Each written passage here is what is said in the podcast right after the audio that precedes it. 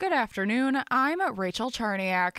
Just about all schools, libraries, and a number of other businesses across northeast Wisconsin are closed today as hopefully the last of a big winter snowstorm rolls through. Brown County Highway Commissioner Paul Fontecchio says his entire fleet of plows and all available staff have been going nonstop. The rural roads are going to be a struggle. They're, we're going to be fighting these drifts. Forecasters have been saying the snow and strong winds will taper off steadily around this afternoon. The system, which arrived Tuesday night, is the largest to hit the area since 2018.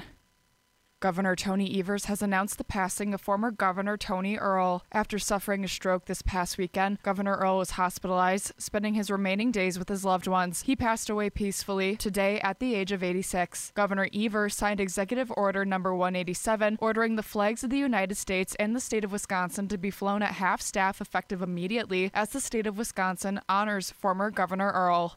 The UW Law School has joined over 40 other schools in no longer taking part in the U.S. News and World Report school ranking surveys. State Bar President Margaret Hickey says she agrees with the law school that the report no longer serves the needs of prospective students. The things that they measure don't necessarily lead to a student body that is going to ultimately come out and, and, and best serve the state and, and the people that we want to serve. The law school says they want to be able to educate people from all walks of life and not just chase after recruits from wealthy families or people who tested high in exams.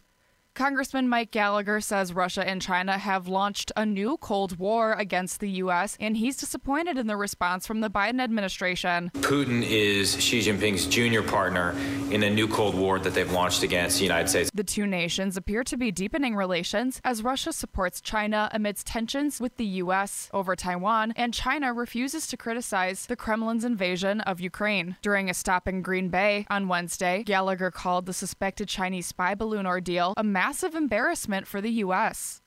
A hearing on a request to order Green Bay to stop using the audio recording security system at City Hall will be held Monday. The state Senate and other plaintiffs sued the city, seeking a halt to the use of the cameras, which also capture audio, which were installed in hallways in the building. The city says devices are legal. The hearing will be held before Judge Marc Hammer.